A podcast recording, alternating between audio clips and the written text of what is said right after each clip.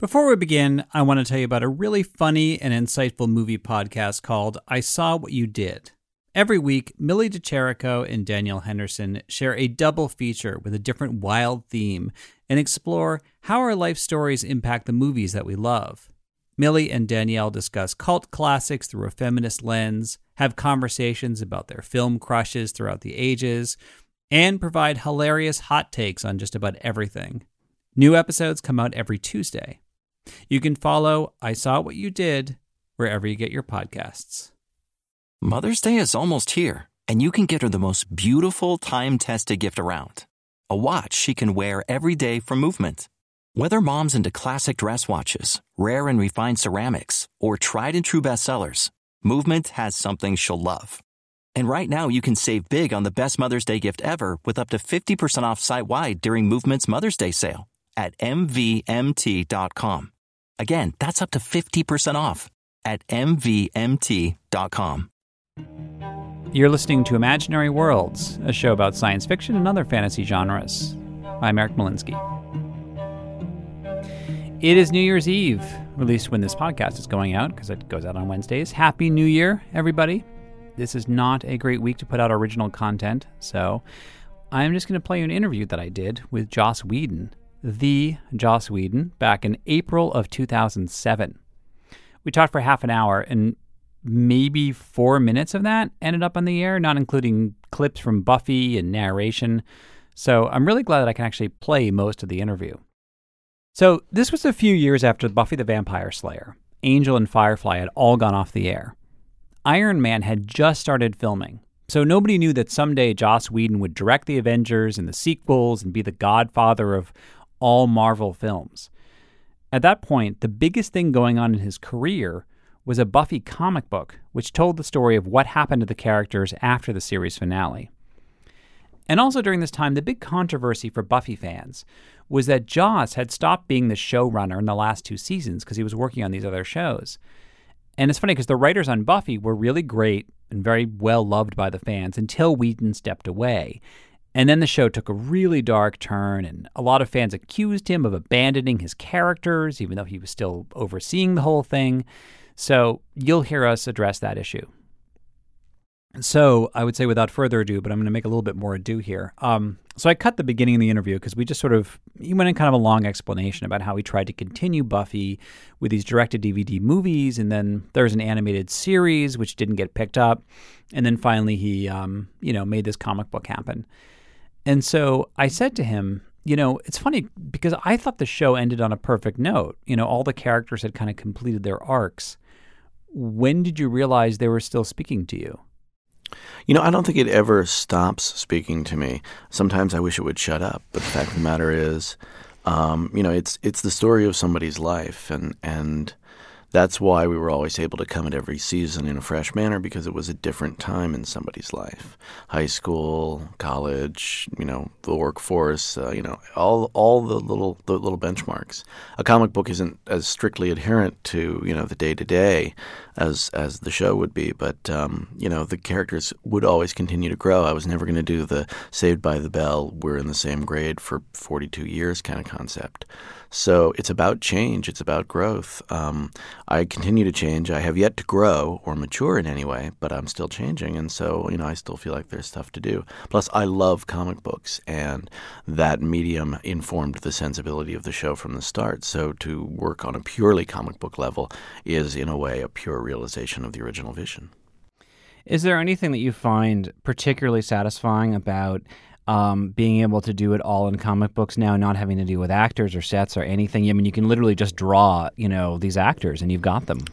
Well, I, I wish I could. Georges Jeanty is uh, drawing them and, and right. does a wonderful job. If, right. if, I could draw them myself, that would be fun too.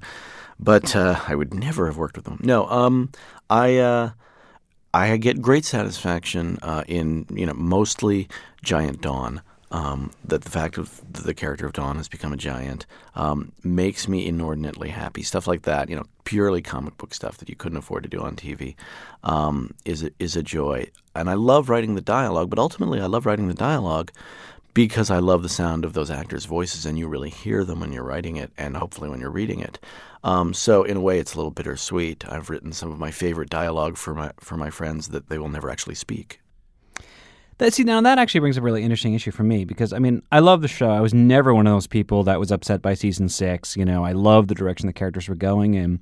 But my feeling was, even though you, there were great writers in the show, they never quite sounded like themselves to me, unless you were writing them. I hate to say, like I remember the last episode where Angel and Buffy have that exchange, and he calls Spike Captain Peroxide. She compares herself to a half baked chocolate chip cookie, and I was just thinking, oh my God, it's them. You know, they sound like themselves again. And when I was reading this comic, I, I, I started reading the first page, and I thought, ah, it's Buffy again. Well, it's it's um well. Th- first of all, thank you. Um, the half baked cookie speech, by the way, was Marti Noxon's, not Oh. the actual speech, Huh. but the concept behind it. Mhm. Um, and uh, when you do a show, you you try to create a particular patois and a, and a style that is exactly your own, and then you're basically trying to get people to both mimic and expand it. Um, everybody's going to bring something a little bit different to the party. Um, but for me, that's what makes it a party, and not just a guy in his room with a bowl of punch by himself. Um, I like hearing other people's concepts, and a lot of the way I started to write was influenced by what I'd heard from Greenwalt or Petrie or any number of, of really great writers on that show. So, um, you know, I'm sure there are a lot of, you know, lines that you absolutely adore and probably attributed to me that were theirs, uh, and vice versa. Um, sort of- lines that I hated that I was like, Joss would never have written that. In fact, you did. Exactly. I uh, people will come to me and say, "How could you have let so and so do this?" And I'm like, uh, "Sweetheart, that was moi." And ultimately, you know, uh, even if you didn't write it, you take responsibility for it. Um, when you're executive producing, when you're creating anything, uh, every single product um, has your name on it and is your responsibility. So if there's a single issue of the comic that doesn't feel right to the audience, then I'm not doing my job. Now, I want to ask you too about you're saying how the characters kind of don't shut up in a way. I'm really, I'm very curious. After the show was was over with, how how did you feel they were speaking to you? Were there sort of moments where you're having flashes of, you know what, Buffy's in Europe now, and I just know it? Well, you know, we had we had said she was in Europe on Angel, but that was more about Angel and Spike than it was really about Buffy. But I always imagined, you know, having been in that uh, small and rather evil town for a long time, she would get out and see the world. That's another part of of growing up, not one we were going to be mapping necessarily. Um, I think when the show first uh, ended, what I was really thinking about Buffy was. Um, oh, that was really hard. It took eight years. So, you know, I didn't, you know, it took, me, I had a, a recovery period of a few years, uh, you know, before I realized, oh, that's what that noise in my head is. It's those guys chattering. Did you uh, consult with the actors at all and say, uh, not even just say, hey, you know, or, or even just let them know, by the way, this is where your character is going? I really didn't. And, uh, you know, I, I see some of the actors uh, pretty regularly. Um, uh, others I see occasionally, but the fact of the matter is, I just never really hired a single huge comic book geek.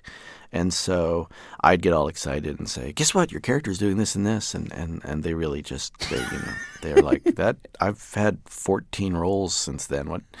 Learn to let go. Um, and of course, if you show them a drawing of themselves, they're not going to like it. They're not going to go, "Wow, I look awesome." They're going to go, "My arm's too long, my elbow's too wide." You know, my one eye. I mean, you know, they just you know, uh, nobody has that kind of perspective, myself included. Yeah. Uh, but there are no drawings of me until we do the the big Numfar book. But um, The big uh, what? the big Numfar book. Uh, Numfar was my great starring role. Clearly, you you missed it. I don't but remember that. When was that? Once a thespian. I danced in the background of One Shot uh, in an episode of Angel in demon makeup. Uh, I. I, wow, I totally missed that. yeah, no, I uh, I set you know I set the bar for television acting. I hear Gan- Gandolfini. I used to watch the Numfar dance a lot Really? just to prep for The Sopranos because you know that's really how it's done.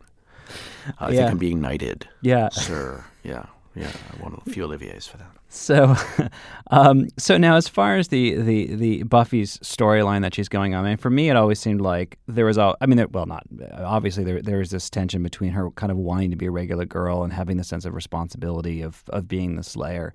Where where where did where are you taking that now for this new sort of season eight? Well, regular girl is not on Buffy's resume anymore.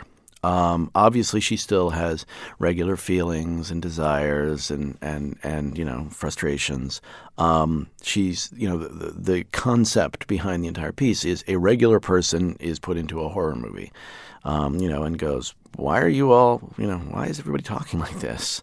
Why are you so arch? Why are you so full of yourselves? Why do these vampires keep wearing these puffy shirts and thinking they're sexy? oh, wait, that one really is. Okay, now I feel weird and conflicted. Um, that was sort of the beauty of the thing, but the fact of the matter is now she's really a superhero. I mean, ultimately, um, she's accepted that that's what she is. She's accepted to an extent, even though it's hard for her, as you read in the first issue, that she doesn't have a normal life. Um, she will still be reaching for some kind of normality, and most importantly, of course, the, the love and trust of, of her close knit friends. But um, the fact is, the whole world is changing, and that's largely because of her. So, um, you know, the, the arc for Buffy at the very beginning was finding out that uh, you know there were demons in the world and, and that she had to fight them, and then over the course of the years, seeing how that affected her, and and you know now that she's created the the new bunch of slayers for anybody who doesn't know she made all the potential slayers slayers at the end of the at the end of the show. And and so now there's this basically new sort of burgeoning race of slayers. And and not unlike the mutants in the X-Men universe uh, people aren't necessarily loving them um, they love in the idea that they're all these women who have a lot of power.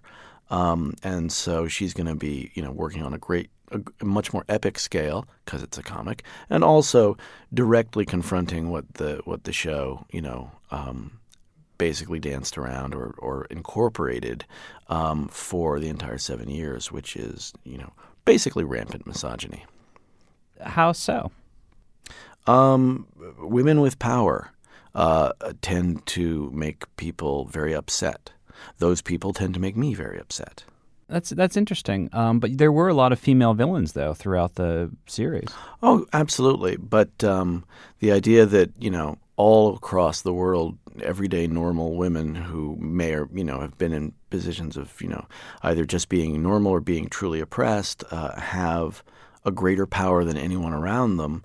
Um, you know, it's it's. Uh, it's a very tricky issue for some people. And, you know, the book is never going to be, you know, uh, and neither was the show, you know, one sided and just say, well, you know, all women must be more powerful than men and men are stupid and women are awesome. I mean, women in power um, two words Margaret Thatcher. So clearly, um, you know, everybody's fallible. But um, uh, but at the same time, there is a horrible imbalance in the in our gender uh, structures uh, in every culture, and that's something that is sort of going to come bite Buffy back now that she's empowered so many women. Hmm. How do you feel about fan fiction? Um, you know, do you ever do you ever read that stuff? Do the writers ever read that kind of stuff? Um, I don't generally read fan fiction. Um, but I've definitely glanced at it uh, because uh, I had never heard of it when the show started. I mean, you know, uh, Jane Espenson had. She knew all about, uh, you know, she can tell you a lot about some really unseemly Starsky and Hutch fan fiction, but um, uh, that was, you know, published. I mean, that would be printed. And, I don't think I've ever around. thought of that in my mind until you just said oh, that. well, believe me, Kirk and Spock ain't nothing for chemistry when it comes to Starsky and Hutch. Um, but um, you know, I I am absolutely one hundred percent completely for it. If I was not writing professionally, if I was growing up right now, uh, that's what I'd be doing. Um, you know, uh, everybody incorporates characters that they love into their own fantasy life, and to be able to create narratives around that and then share those and compare them and have a whole community based on the fact that you're sitting alone in your room writing a fantasy involving your favorite TV characters. Um, what was in my day uh, a little pathetic is now actually really not only um, fun but really useful because it's you know it's like a giant writing class that includes anybody in the world who wants to join it. Did you hear about there's a website where uh, somebody has kept a diary of every person and object where Spike's leather jacket has a diary and the stuffed bunny in, in Buffy's room had a diary? Um, no, I did not know that. Uh, it's great, um, actually. Spike's my leather... leather jacket has a diary, um, and I actually snuck in and read it, and it's just all about how sweaty I am. Weird. yeah, no, Spike's leather jacket sounds like Spike. It's very funny. uh, yeah, uh, that is. Um, well, you know, um, if if if uh, if people can find a way in, um, then I don't care what it is. Um, no, it's interesting because you know Buffy. You know, a lot of people felt Buffy deserved Emmy nominations. It never got. Um, do you ever have? Uh, did you ever think about sort of the, the sort of respectability of genre issues? I mean, have you sort of let go of being bothered in any way by that? I let go of that um, before it started. Hmm. Uh, every now and then, you know, you'll stop and go, "Hey, every award I've ever won has a rocket ship or a planet on it." but those, by the way, are way cool looking awards. So, um, and uh, um, and they're the awards. You know, I mean, when Serenity won the Hugo and the Nebula, that was that was like the biggest honor of my life because you know that's the stuff I read as a kid. I love genre. Um, genre has much more respect now than it did uh, when I was young. Somebody, you know, did the math and realized that all of the biggest money-making films of time were, you know, were fantasy films, and the situation is a lot better now uh, for genre than uh, um, than it was. Uh, but um, ultimately, you know, I didn't create a show called Buffy the Vampire Slayer expecting to get an Emmy. Mm-hmm. Um, you know, and and and I, you know, I dread um, what I think is the bane of science fiction, which is taking yourself too seriously. Um, and uh, you know, Buffy had a particularly silly and sophomoric title on purpose because I wanted to tell people, look, we're going to have fun. Um, doesn't mean it's going to not going to be dark sometimes. It's going to be some weird stuff going on, but we're, we're going to have a good time. Uh, and if you're not here to do that, then you know you probably best watch something else um, because uh, you know I, I, I don't need for the genre to become more respectable and more like you know procedurals with superheroes. I, I, I need to, I need fantasy. I need science fiction. I need other worlds. I need the future. I need spaceships. I need um, monsters. I need these things in my fictions because um, they're what I love. And uh, I don't care if they ever give me an award for it. Um, that's the stuff I'm going to write.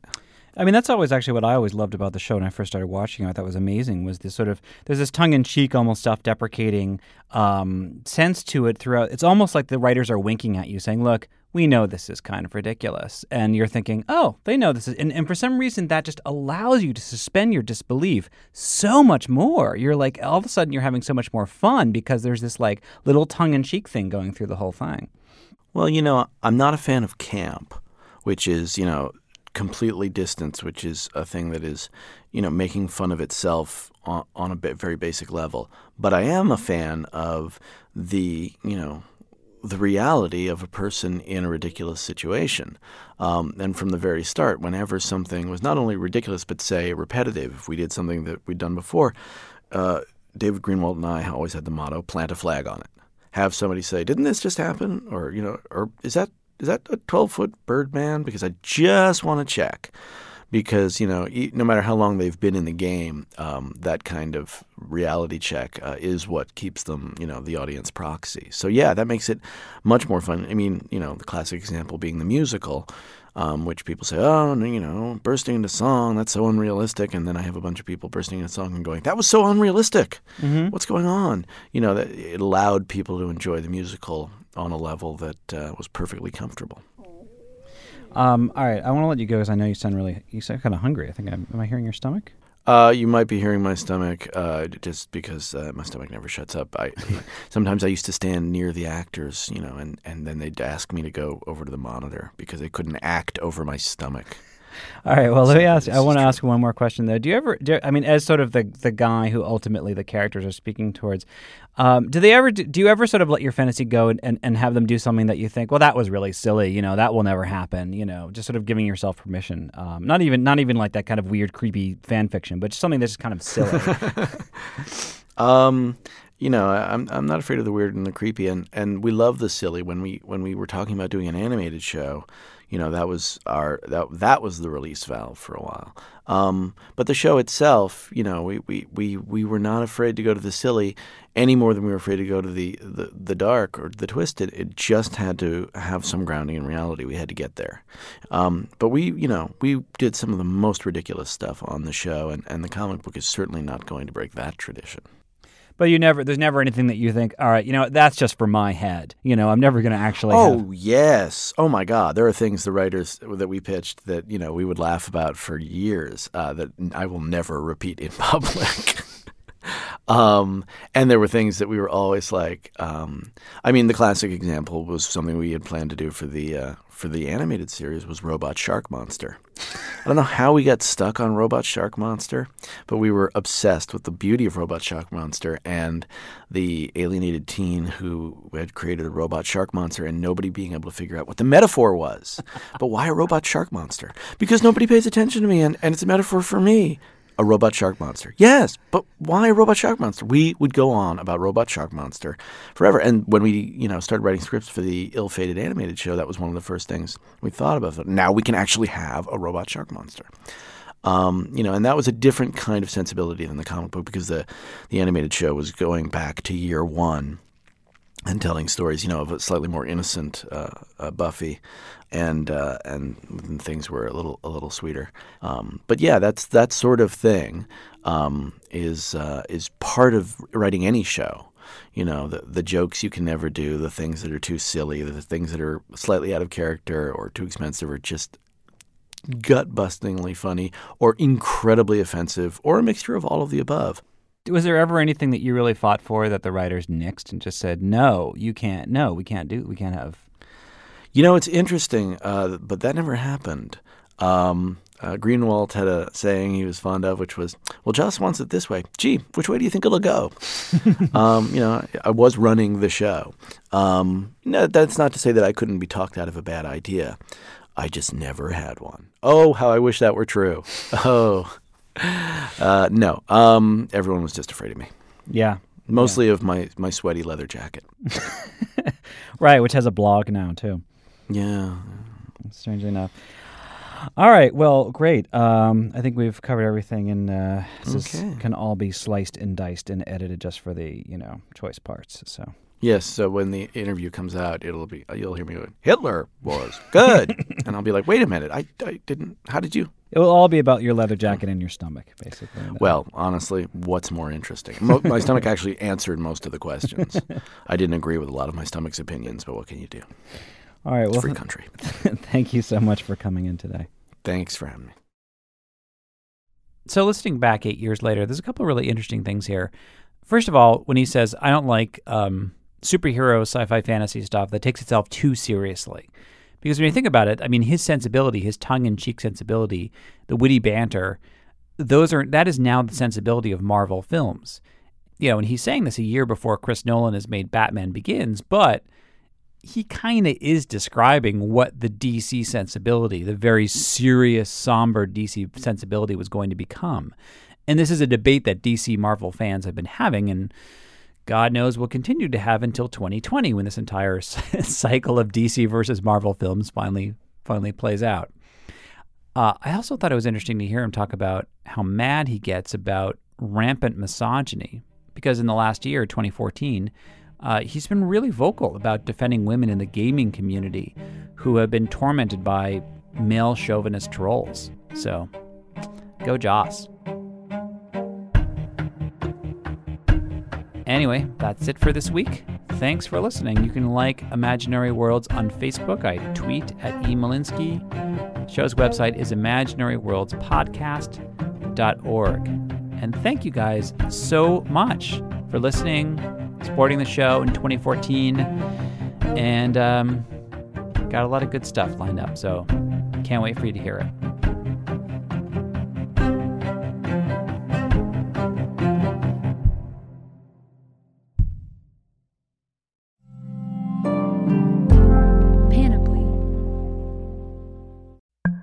1970s, John Todd burst onto the evangelical scene with a shocking tale. He claimed to be a former witch involved in a then unheard of secret organization called the Illuminati and urged Christians to prepare for a violent world takeover.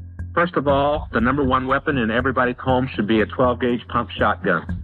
Hear the amazing story of one of the originators of the modern day conspiracy theory. From Magnificent Noise and Sony Music Entertainment, this is Cover Up The Conspiracy Tapes. Welcome to a journey into the heart of the Texas Renaissance Festival. the nation's largest and rowdiest celebration of medieval fantasy. But what lurks beneath the facade of tights and turkey legs? Well, we dove deep into the empire to uncover a history marred by mystery and misconduct, murders, assaults, and other crimes that tarnish its legacy. This isn't just a fairy tale, it's a cautionary tale of power, fantasy, and the consequences that follow when they all collide. Search for Crime Waves Renaissance Texas on Apple Podcasts, Spotify, or wherever you're listening now. It's happening daily. We're being conned by the institutions we used to trust. The mainstream media is distracting us with meaningless headlines instead of focusing on the harsh realities facing American families. Time is short before something big happens, and that's why so many folks are preparing. They're becoming self reliant by investing in emergency food storage from My Patriot Supply. Go to mypatriotsupply.com and secure four week emergency food kits for each member of your family. Each kit contains tasty breakfasts, lunches, and dinners, averaging over 2,000 calories per day. Save $50 on each four week food kit you purchase. Plus, get free shipping on Ready Hour four week emergency food kits. You're not ready if it's not Ready Hour foods. At My Patriot Supply, you can also get solar power generators, water filtration units, heirloom seeds, and survival gear. Order by 3 p.m., and your unmarked boxes ship the same day. Shop MyPatriotSupply.com today. MyPatriotSupply.com.